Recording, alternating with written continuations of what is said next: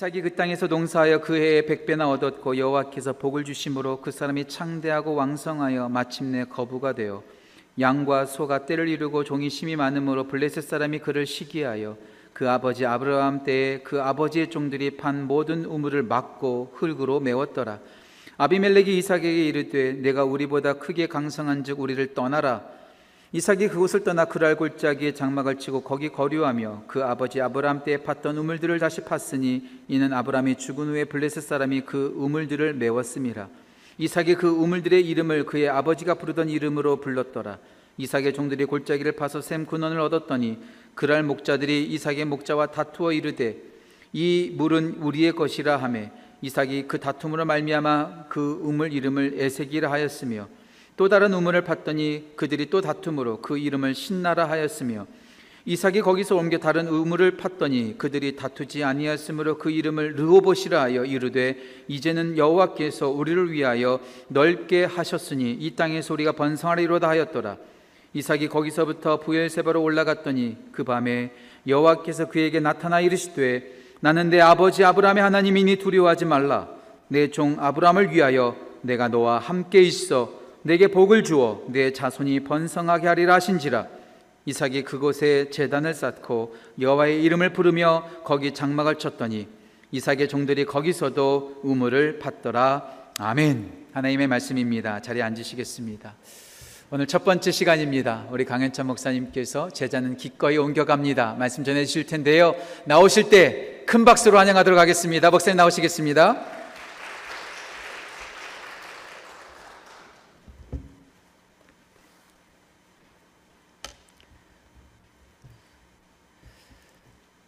네, 오랜만에 서니까는 떨리네요.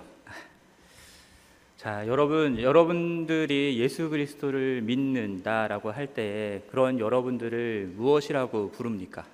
보통 그리스도인 또는 크리스찬이다라고 부르죠. 자, 나는 크리스찬이다, 나는 그리스도인이다라고 할때 어떤 의미로 그 호칭을 사용하시는지 모르겠습니다.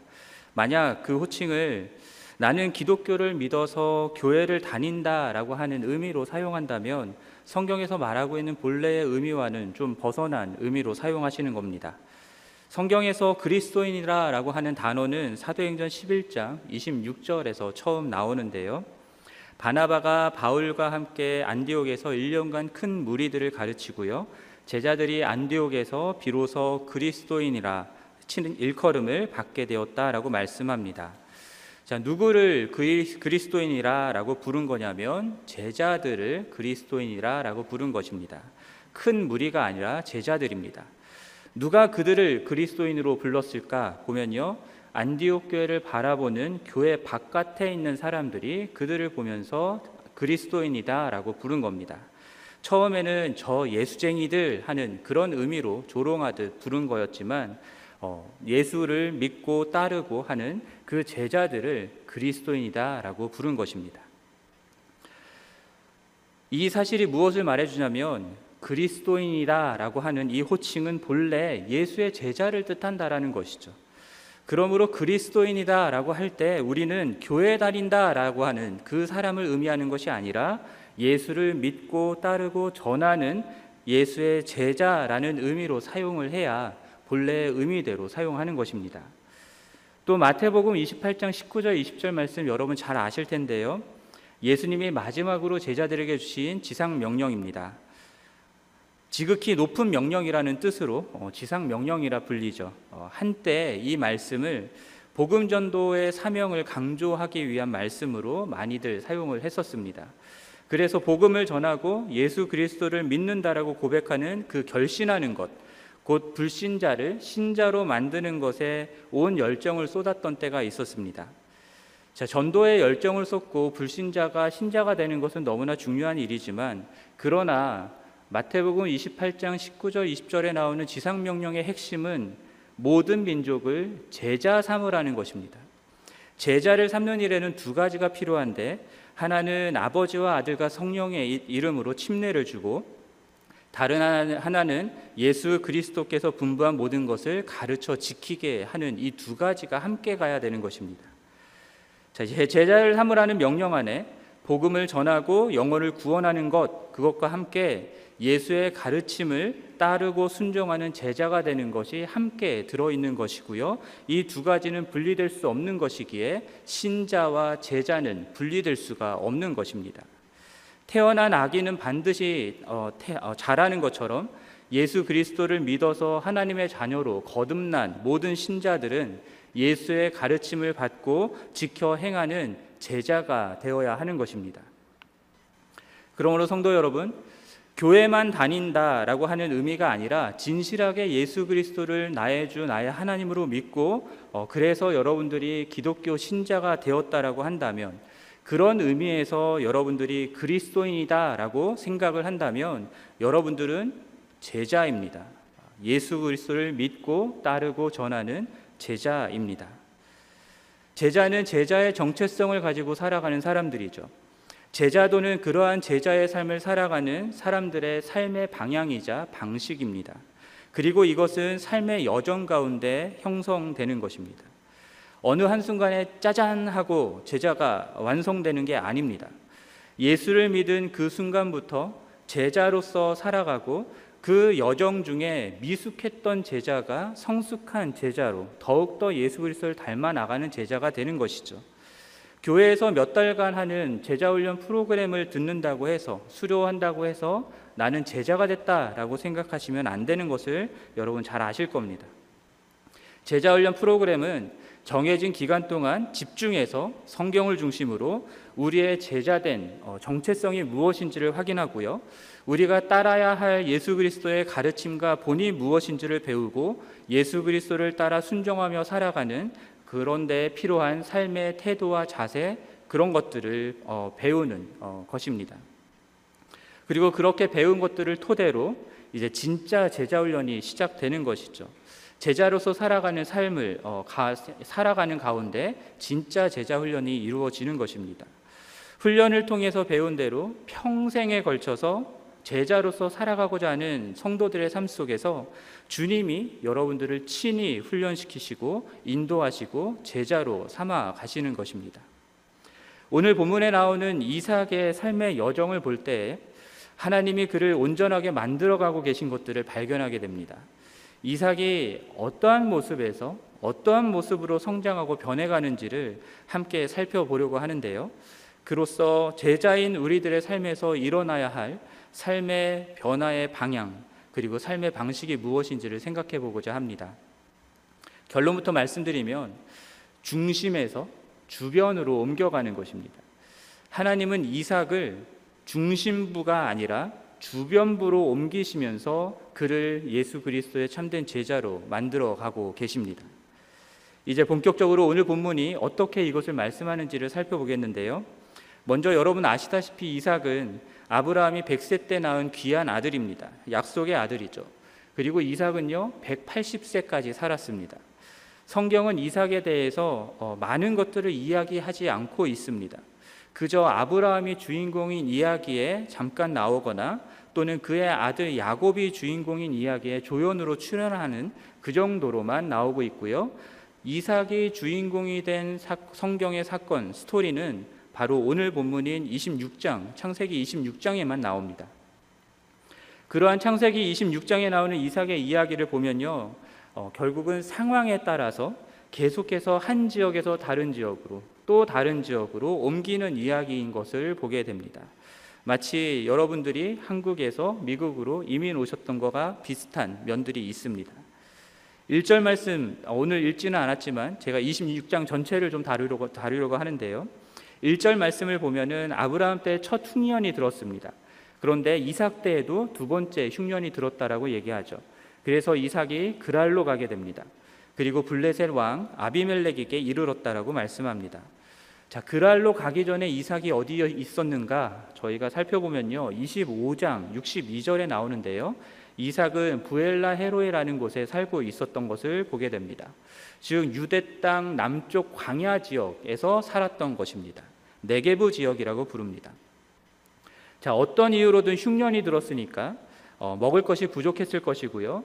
유대 땅 남쪽 광야 지역에서 살아가던 이삭에게는 흉년이 더욱더 생존의 위협이 될 수 있었을 것 같습니다. 이삭은 살기 위해서 먹을 것이 있는 지역으로 이동을 해야 했고요. 그래서 그랄 땅으로 간 것입니다.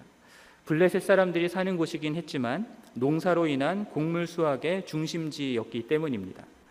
여러분들이 미국에 오신 이유가 무엇인지 궁금해지는데요. 여러 다양한 이유들이 있겠지만 분명히 이삭처럼 여러분들 중에도 먹고 사는 문제가 힘들어져서 미국에 오신 분들이 계실 겁니다. 또는 교육이나 경제적인 이유 등으로 한국보다 더 나은 좋은 기회들을 찾아서 미국에 오신 분들도 계실 것입니다. 미국은 그랄처럼 풍요와 발전과 번영의 나라이기 때문이죠. 8절 말씀을 보면은 이삭은 그랄에서 오래 거주했다라고 말씀합니다. 얼마나 오래 했는지는 모르겠지만 아마 흉년으로 인한 생존의 위협으로부터 벗어나 이제 먹고 사는 문제가 어느 정도 해결이 되면서 그냥 그렇게 살다 보니까 그랄에서 오랫동안 거주하게 됐던 것 같습니다. 자, 이삭이 그랄에서 오래 거주하면서 먹고 살기 위해 무엇을 했을까요? 12절을 말씀, 말씀을 보면은 그 땅에서 농사를 지었다라고 나옵니다. 여러분 우리가 흔히 알다시피 광야 지역에서 어, 이스라엘 사람들은 유목 생활을 했던 사람들로 알고 있잖아요. 이삭도 네게부 광야 지역에서 생활하면서 분명히 유목 생활을 했을 것입니다. 그런데 놀랍게도 그랄 땅으로 가서는 농사를 짓기 시작을 한 겁니다. 아마 농사는 그랄 땅에 와서 처음 짓지 않았을까 싶습니다. 그런데 어, 정말 더욱더 놀라운 일이 일어나는데 처음 지은 농사의 100배나 되는 소출을 거두게 된 것입니다. 그래서 12절에서는 이것이 여호와께서 복을 주셨기 때문이다라고 말씀하고요. 13절에서는 그로 인해서 이삭은 창대하고 왕성하여 마침내 거부가 되었다라고 말씀합니다.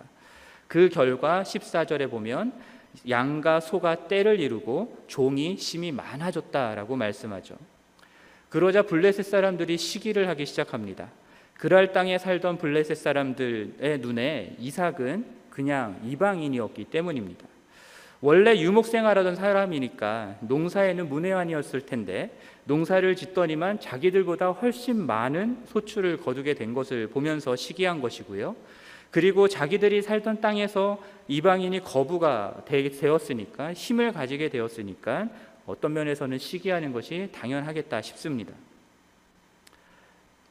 그래서 블레셋 사람들은 이방인인 이삭을 이삭을 이제 해코지하기 시작하죠. 아브라함 때 판 우물을 이삭이 사용하고 있었는데 블레셋 사람들이 그 우물들을 다 막아버리고 흙으로 덮어버렸습니다. 단발적인 해코지뿐만이 아니라 16절 말씀을 보면은 블레셋 왕 아비멜렉까지 나서서 이삭이 이제 자기들 땅에서 자기들보다 더 강성해졌기 때문에 이곳을 떠나라라고 명령합니다. 그곳에 오래 거주하면서 지었던 집이나 농사를 지었던 땅 그리고 농사를 위해서 파두었던 웅덩이와 같은 그런 모든 것들을 다 버리고 떠나야 했던 것이죠. 큰 손해를 봐야 했을 것입니다. 그럼에도 명령을 들은 이삭은 아무런 저항도 못하고 그저 떠날 수밖에 없었습니다. 이삭이 오래 거주하였다라고 하는 사실은 별 도움이 되지 않았습니다. 나름 열심히 일했고 안 해봤던 농사도 지었고 하나님의 은혜로 그 땅에서 부자가 되었는데 그랄 땅에서 이삭은 그저 이방인이었을 뿐입니다. 블레셋 사람과 같이 되거나 여겨질 수 없는 이방인이었던 것이죠. 그래서 이삭은 그랄을 떠나 어, 그랄 골짜기로 옮겨가게 됩니다. 그런데 블레셋 사람들은 이삭이 가는 곳마다 따라다니면서 다투고 대적하면서 우물을 메우거나 빼앗았습니다. 그래서 어, 그랄 골짜기로 갔던 이삭은 다음으로 에색으로 가고요. 그 다음은 신나로 가고 그 다음을 르오봇이라는 곳까지 가게 됩니다. 여러분들도 미국에 이민을 와서 열심히 일하셨으리라 생각합니다. 한국에서는 안 해봤던 사업이나 여러 가지 다른 일들을 하신 분들도 계실 거고요. 또 밤낮 가리지 않고 열심히 일하셨는 줄 압니다. 돈도 좀 버신 분들도 있을 거고요. 그래서 모두 다는 아니겠지만 나름의 사회적 위상을 위해서 좋은 집 또는 큰 차도 구입하시고 지내셨을 수도 있을 것 같습니다. 또는 자녀들을 잘 교육시켜서 미국의 주류 사회에 들어가게 하고자 어, 성공할 수 있게 하고자 열심히 노력하신 부모님들도 계실 겁니다. 하지만 그게 잘 안 되는 거죠. 분명히 우리 자녀들은 미국에서 태어나서 한 번도 한국에 가본 적도 없는데 그래서 영어가 모국어인데 미국 사람들은 우리 자녀들을 보면서 어떻게 그렇게 영어를 잘하냐고 묻습니다. 그들에게는 어찌 어찌됐건 어, 우리들은 이방인인 거고 그들의 자원을 이용해서 자기들이 얻어야 할 부를 빼앗아가는 어, 그런 존재들인 것이죠. 그래서 알게 모르게 차별을 당하기도 합니다. 불이익을 당한 경험들 분명히 계실 겁니다. 때로는 비자나 영주권 문제가 어, 꼬여서 체류에 어려움을 겪으신 분들도 많이 있을 겁니다. 분명 이 땅에서의 이방인이라라고 하는 사실 때문에 여러분들 여러모로 불편과 불이익, 차별, 어려움들을 많이 겪으셨는 줄 압니다. 저항하고 싶은데 저항할 수가 없죠. 어, 이삭도 저항하지 못했습니다. 사실 블레셋 왕까지 나서서 너무 강성해졌으니까 우리를 떠나라라고 할 만큼 재물이 있었고 그로 인해서 힘이 생겼던 그런 이삭이었는데 그럼에도 불구하고 저항하지 못하고 그냥 떠났습니다. 떠난 곳으로 와서도 블레셋 목자들이 찾아와서 우물을 빼앗아 갔고요. 우물을 우물을 빼앗아 갈 때에도 어, 이삭은 저항하지 않고 다른 곳으로 옮겼습니다. 그리고 옮기는 곳마다 우물을 팠죠. 물이 넉넉하지 않았던 유대 땅에서는 물은 생명과 같은 것이고요. 그래서 어, 지금이야 어, 기계로 우물을 팔 수 있지만 당시에는 수십 미터에서 수백 어, 수백 미터는 아니고 백 몇십 미터까지 내려가야 하는 그런 우물을 파는 게 너무 너무 어려웠을 텐데 어, 그렇게 쉽게 그냥 뺏기고 만 것이죠. 또 판다고 어, 우물에서 물이 그냥 막 나오는 것도 아니었을 텐데요. 그런데 희한한 일이 일어나는 겁니다. 어, 이삭이 가는 곳마다 우물을 파는데 그곳마다 물이 터지는 것이죠. 여러분 한번 생각을 해보시기 바랍니다. 이삭이 옮겨가야 했던 그 땅들이요, 그랄 땅보다 비옥하고 좋은 땅이었을까요? 블레셋 사람들이 그렇게 텃세를 부리고 시기하고 따라다니면서 우물을 뺏고 하는데 이삭이 그랄 땅보다 더 좋은 땅으로 가게 됐을까요? 저는 아니라고 생각합니다. 실제로 이삭은요 비옥한 서부 평야지대에서 서쪽 산악지대로 점점 이동해 갔던 것들을 보게 됩니다. 신나는 거친 땅이었고요. 르호봇은 황무한 땅이었다라고 합니다. 그러니까 22절에서 르호봇으로 옮겨서 우물을 팠을 때는 블레셋 사람들이 와서 다투지 않고 빼앗아가지 않았다라고 말하는 이유가 거기 있는 겁니다. 황무지였기 때문에. 자기들이라면 살지 않을 만큼 황무한 산지까지 갔기 때문에 블레셋 사람들이 굳이 거기까지 찾아와서 어, 뺏을 이유가 없었던 것이죠. 황무지니까 넓은 장소를 차지할 수 있었던 것이고요. 비옥한 땅은 어, 블레셋뿐만이 아니라 이미 가나안 거민들이 다 차지하고 있었을 테니까 어, 이삭이 갈 수 있는 곳은 그런 황무지밖에 없었던 겁니다. 오래전에 이민 오셨던 분들 이야기를 들어보면 가난하고 위험한 흑인 동네에 들어가서 어, 비즈니스를 열어 장사하셨던 이야기들을 종종 듣게 됩니다. 이방인으로서 영어도 잘 못하고 또 주류 사회에 들어가지 못하는 어, 현실적인 한계 때문에 그런 부분들이 있었을 것 같습니다. 어쩔 수 없이 그런 곳에 들어가서 어려운 가운데서도 사업을 할 수밖에 없었던 그런 경험들 바로 오늘 어, 이삭의 경험과 비슷하다라는 생각을 해보게 됩니다.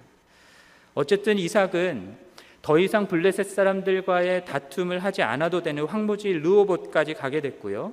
그곳에서 이렇게 이야기합니다. 이 땅에서 우리가 번성하리로다 라고 이야기를 하죠. 그런데 23절 말씀을 보면요. 거기서 멈추지 않고 부엘세바까지 가게 되는 것을 보게 됩니다. 앞서 말씀드렸던 것처럼 처음에 이삭이 그랄 땅으로 가자, 가게 되잖아요. 그런데 사실 그랄 땅보다 먼저 가고 싶어 했던 땅이 있었습니다. 그곳이 어디냐면 애굽입니다.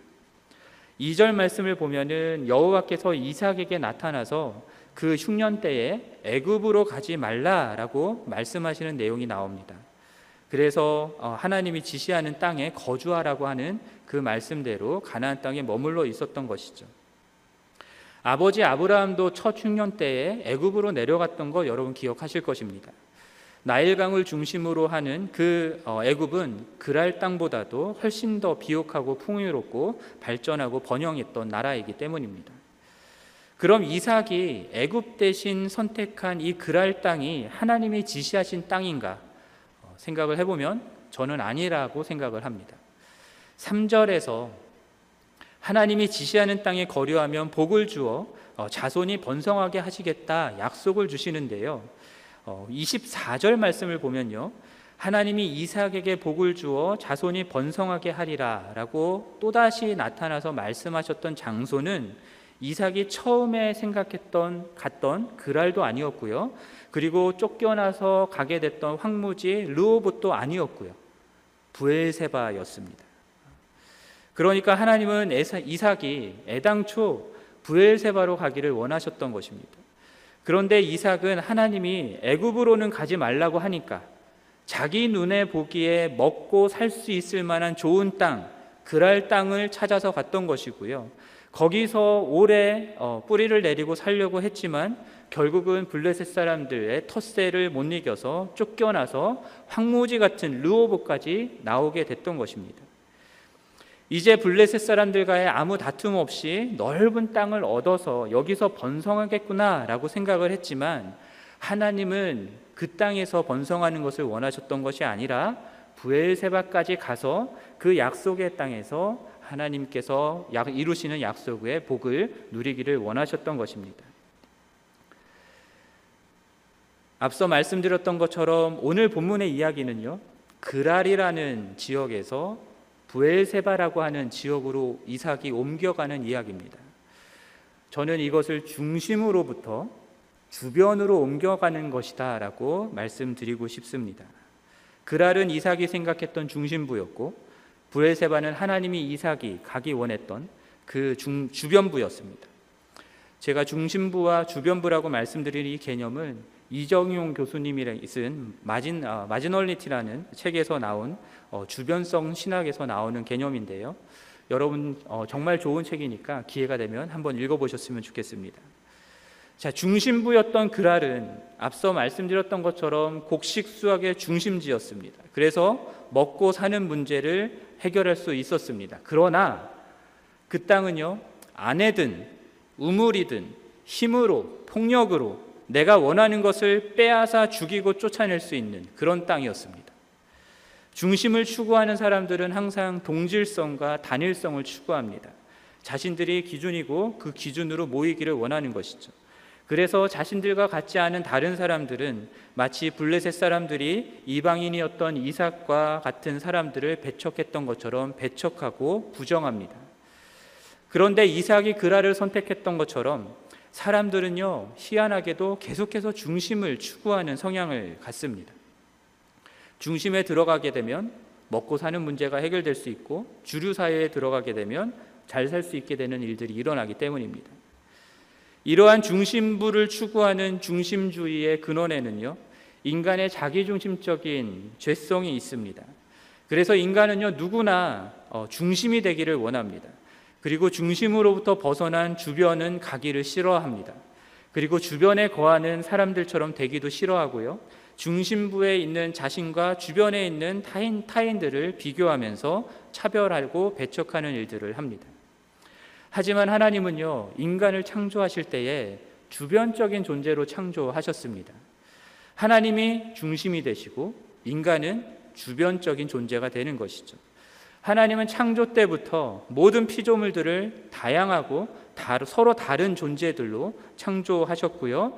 그런 존재들이 서로 조화롭게 어, 살아가도록 창조하셨습니다. 인간이 이 세상의 모든 피조물들을 다스리는 중심이 되기는 하지만 인간은 여전히 하나님을 중심으로 모신 주변적인 존재가 되는 것이죠. 그런데 인간이 더 이상 주변적인 존재가 되기 싫었던 겁니다. 그래서 하나님을 몰아내고 그 중심에 자기 자신이 서려고 했던 것입니다. 이것이 인간이 가지고 있는 죄의 근원이고 이러한 자기 중심적인 죄성은 모든 인간을 중심에 모이게 만들어 주는 것이죠. 바벨탑 사건도 마찬가지입니다. 하나님은 인간이 온 세상의 주변으로 흩어지기를 원하셨는데 인간은 중심인 바벨로 모여서 어, 그 땅을 다스리기를 원했던 것이죠. 세상에 어, 성경에 나오는 세상의 모든 제국들의 역사들도 이와 마찬가지입니다. 제국들은 모두 다 힘을 가지고 어, 중심에 모여서 어, 부를 추구하고 주변 나라들에 대해서 폭력과 억압과 착취를 행하면서 그들의 어, 중심됨을 더욱더 키워나갔던 것이죠. 인간은 그렇게 자기 죄성을 따라 중심을 추구하는데 하나님은 그러한 인간을 다시금 주변적 존재가 되게 이끌어 가시는 것입니다. 오늘 본문에서 이삭이 그랄로 시작해서 그랄 골짜기로 갔다가 에색으로 가고 신나로 갔다가 르호복까지 가고 거기서 한 걸음 더 나가 부엘세바까지 가게 됐던 것처럼 중심부에서 점점 점점 주변부로 가게 만드시는 것입니다. 이삭은 중심부를 추구했던 사람이었습니다. 하나님의 약속의 아들이었지만 어, 중심부를 추구했던 사람이었습니다. 하지만 이방인으로서 중심부에 살두고 있던 블레셋 사람들에 의해서 배척당하고 쫓겨나고 우물들을 빼앗기는 억울한 경험들을 했던 어, 함으로 함으로써 중심주의에 빠져 있던 그가 하나님께서 원하시는 주변부로 점점 옮겨갈 수 있게 된 것입니다.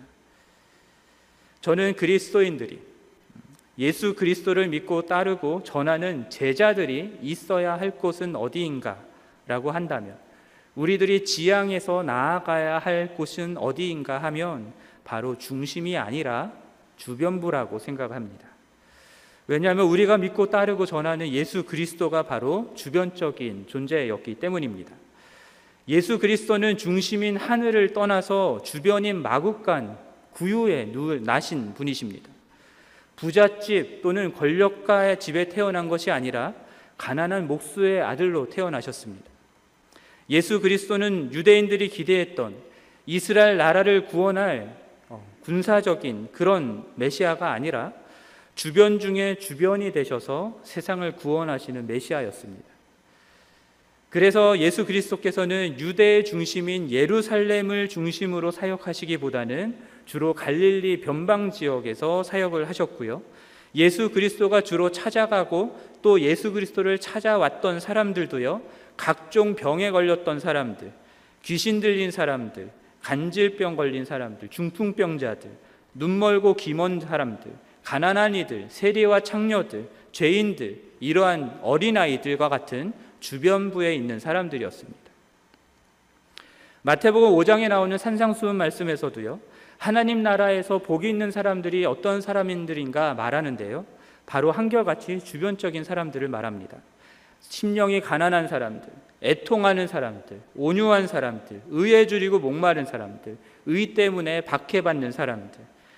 이와 같이 주변부에 있는 사람들이 하나님 나라에서 복이 있다라고 말씀하십니다. 예수가 제자로 불렀던 그 제자들은 또한 어떤 사람들이었는지 여러분 아시겠죠? 그들 역시도 주변부에 있던 사람들입니다. 어부였습니다. 세리들이었습니다. 주변부에 있던 당시의 종교 지도자들이 이 무식해서 무시하는 그런 사람들이었던 것입니다. 예수님은 그러한 주변부에 있던 사람들인 제자들을 불러서 예루살렘에서부터 시작해서 유대와 사마리아와 땅끝까지 이르는 예수의 증인이 되게 하신 것이죠. 예루살렘이란 중심으로부터 시작해서 주변부로 옮겨가게 하신 것입니다.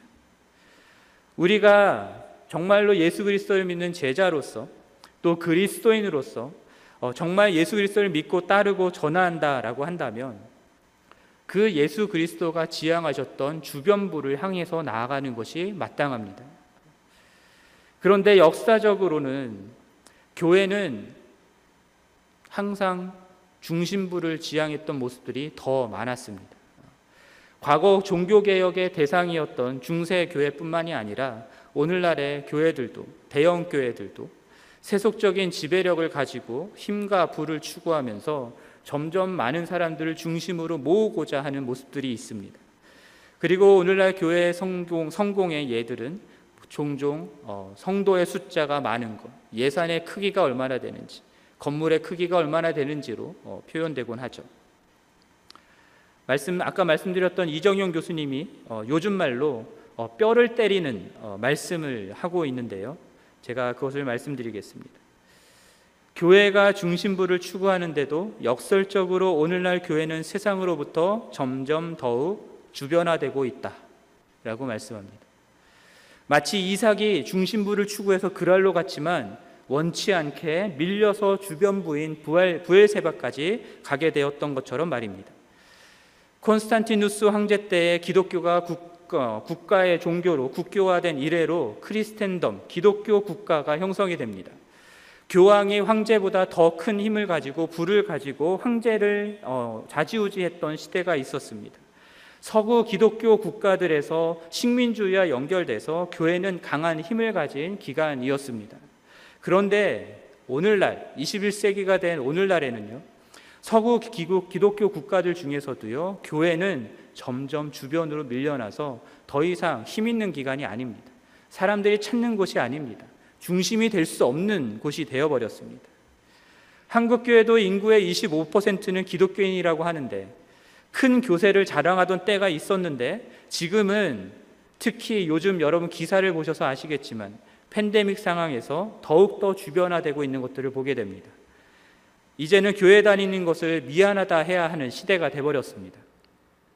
교회는 혐오의 대상이 되어버렸습니다. 제가 어느 목사님이 쓴 글을 봤는데요. 어떤 목사님이 짜장면 배달을 하려고 했는데 어, 짜장면 집에서 그렇게 얘기를 했다고 합니다. 교회로는 배달을 안 합니다. 지금의 한국교회 현실을 잘 보여주는 모습이 아닐까 싶습니다. 저는 중심부를 찾아서 그랄로 갔던 이삭이 결국 하나님이 원하셨던 주변 부인 부엘세바로 가게 된 오늘의 본문을 보면서 오늘날 교회가 주변화되어 가는 것이 어쩌면 하나님의 인도하심일 수 있겠다 싶은 생각이 들었습니다. 이러한 때의 교회는 우리 그리스도인들은 예수 그리스도를 따라 주변으로 옮겨가야 하는 것이죠. 기꺼이 옮겨가야 하는 것입니다. 교회가 가지고 있는 힘과 권력을 가지고 교회가 이제까지 누려왔던 권리들을 주장해서는 안 되고 기꺼이 옮겨가는 것을 선택해야 할 것 같습니다. 오늘 본문에서 이삭이 그랄 땅에서 자신의 권리를 주장하지 않고 그냥 떠나죠. 또 우물들에 대한 자신의 권리를 주장하지 않고 그냥 뺏깁니다. 그것처럼 오늘날 교회가 주변으로 인도하시는 하나님의 섭리를 인- 인정하고 이제까지 교회가 누려왔던 중심부로서의 그 권리, 힘과 권력, 부를 내려놓고 포기하고 기꺼이 예수 그리스도께서 향하시는 주변부로 나아가는 것이 옳다라고 저는 믿습니다. 마태복음 5장 38절부터 42절까지 말씀을 보면은 악한 자를 대적하지 말라라고 말씀하시면서 유명한 말씀들이 나옵니다. 오른뺨을 맞으면 왼뺨도 돌려대고 고발하여 속옷을 가지고자 하면 겉옷까지 내어주고 억지로 오리를 가게 하면 심리도 동행해주고 구하는 자에게는 주고 꾸고자 하는 자에게는 자에게는 거절하지 말라라고 말씀합니다. 이 말씀에 순종하여서 어, 힘과 권력과 부 이제까지 교회가 누려왔던 그런 것들을 안 뺏기려고 노력하는 모습이 아니라 기꺼이 뺏기고 손해 보고 포기하면서 중심부를 떠나서 주변부로 가는 것이 오늘날 주님이 우리에게 원하시는 모습이다라고 저는 믿습니다. 이삭이 기꺼이 우물을 뺏겼다라고 생각하지는 않습니다.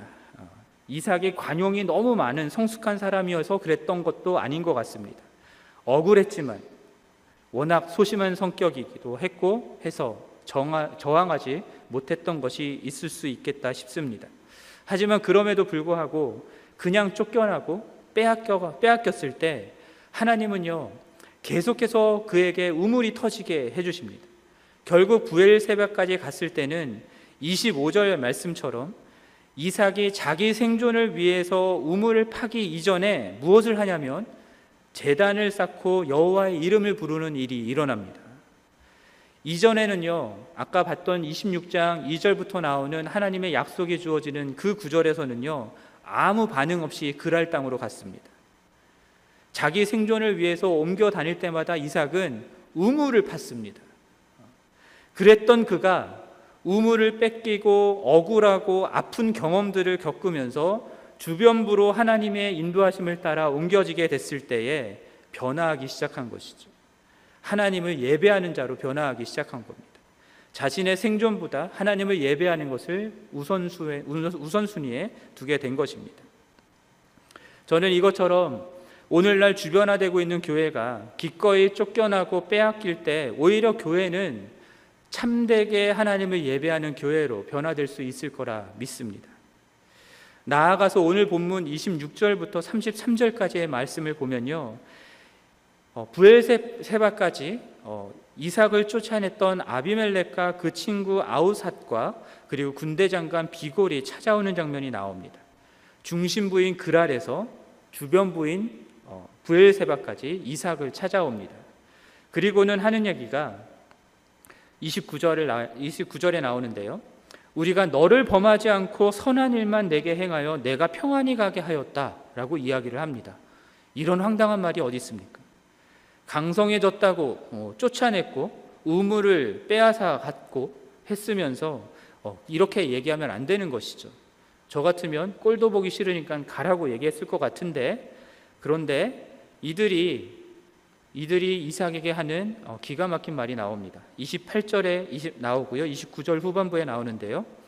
예수께 여호와께서 이삭과 함께 하심을 우리가 분명히 보았다라고 얘기합니다. 그리고 29절 후반부에서는 이삭이 여호와께 복을 받은 자다라고 인정합니다.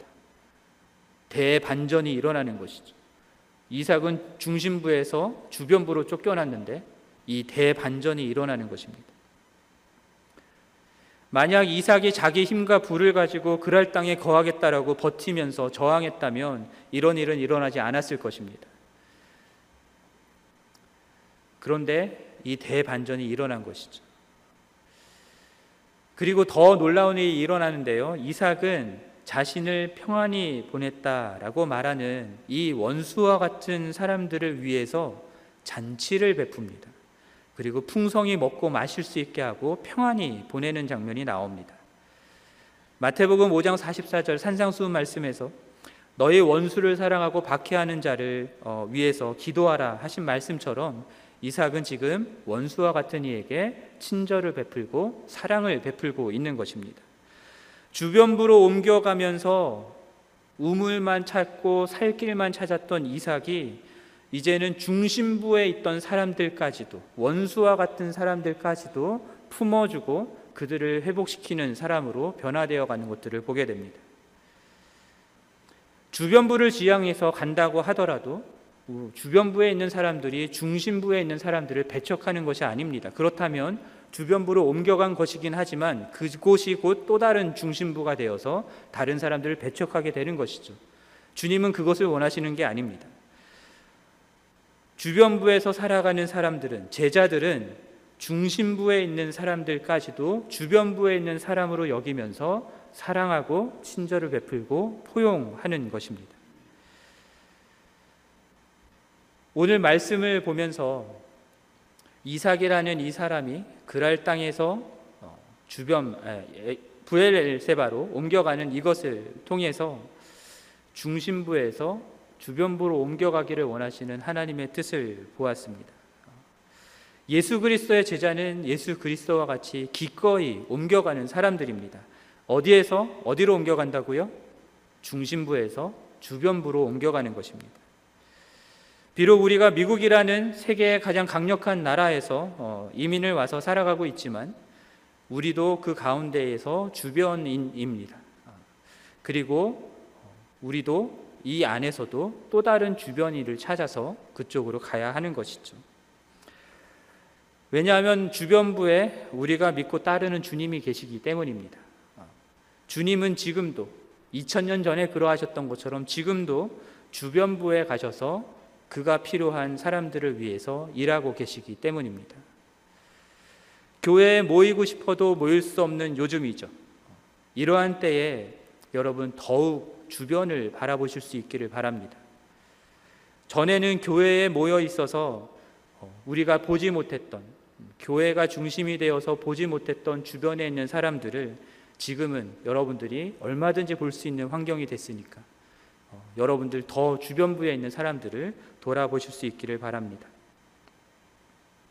이삭은 하나님의 강권하신 인도하심을 따라서 부엘세바까지 가게 되었지만 여러분들은 이미 우리에게 어, 본을 보이시고 가르침을 주셨던 예수 그리스도가 계시니까 여러분 억지로 따라가는 것이 아니라 기꺼이 예수 그리스도를 따라 주변부로 가시기를 부탁드립니다. 힘과 권력과 부가 있는 중심을 추구하는 우리 안의 죄성을 이 강력한 죄성을 날마다 날마다 부정하면서 부인하면서 나아가시기를 바랍니다. 예수 그리스도의 가르침과 본을 따라 우리의 십자가를 지고 어, 그 본을 따라 주변으로 나아가시기를 바랍니다. 그리고 주변부에 살아가는 그 사람들을 위해서 어, 헌신하고 섬기고 희생하시기를 바랍니다. 이것이 저는 우리가 평생 살아가야 할 제자로서의 삶의 방향이고 또 삶의 방식이다라고 믿습니다. 이것이 우리가 이루어야 할 제자도다라고 믿습니다. 그렇게 여러분들의 삶을 주님이 온전히 변화시킬 것을 어, 믿고 또한 그러한 여러분들의 삶 가운데 어, 이삭이 누렸던 우물이 터지는 놀라운 축복도 누리게 되기를 주님의 이름으로 간절히 축원합니다.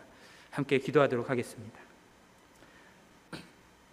하나님 아버지 오늘 이삭을 통해서 우리가 어디로 향해서 나아가야 되는지 주님의 제자로서 어떻게 살아야 되는지를 살펴보았습니다. 중심이 아니라 주변으로 나아가는 우리가 될 수 있도록 도와주시옵소서. 우리 주 예수 그리스도의 이름으로 기도합니다. 아멘.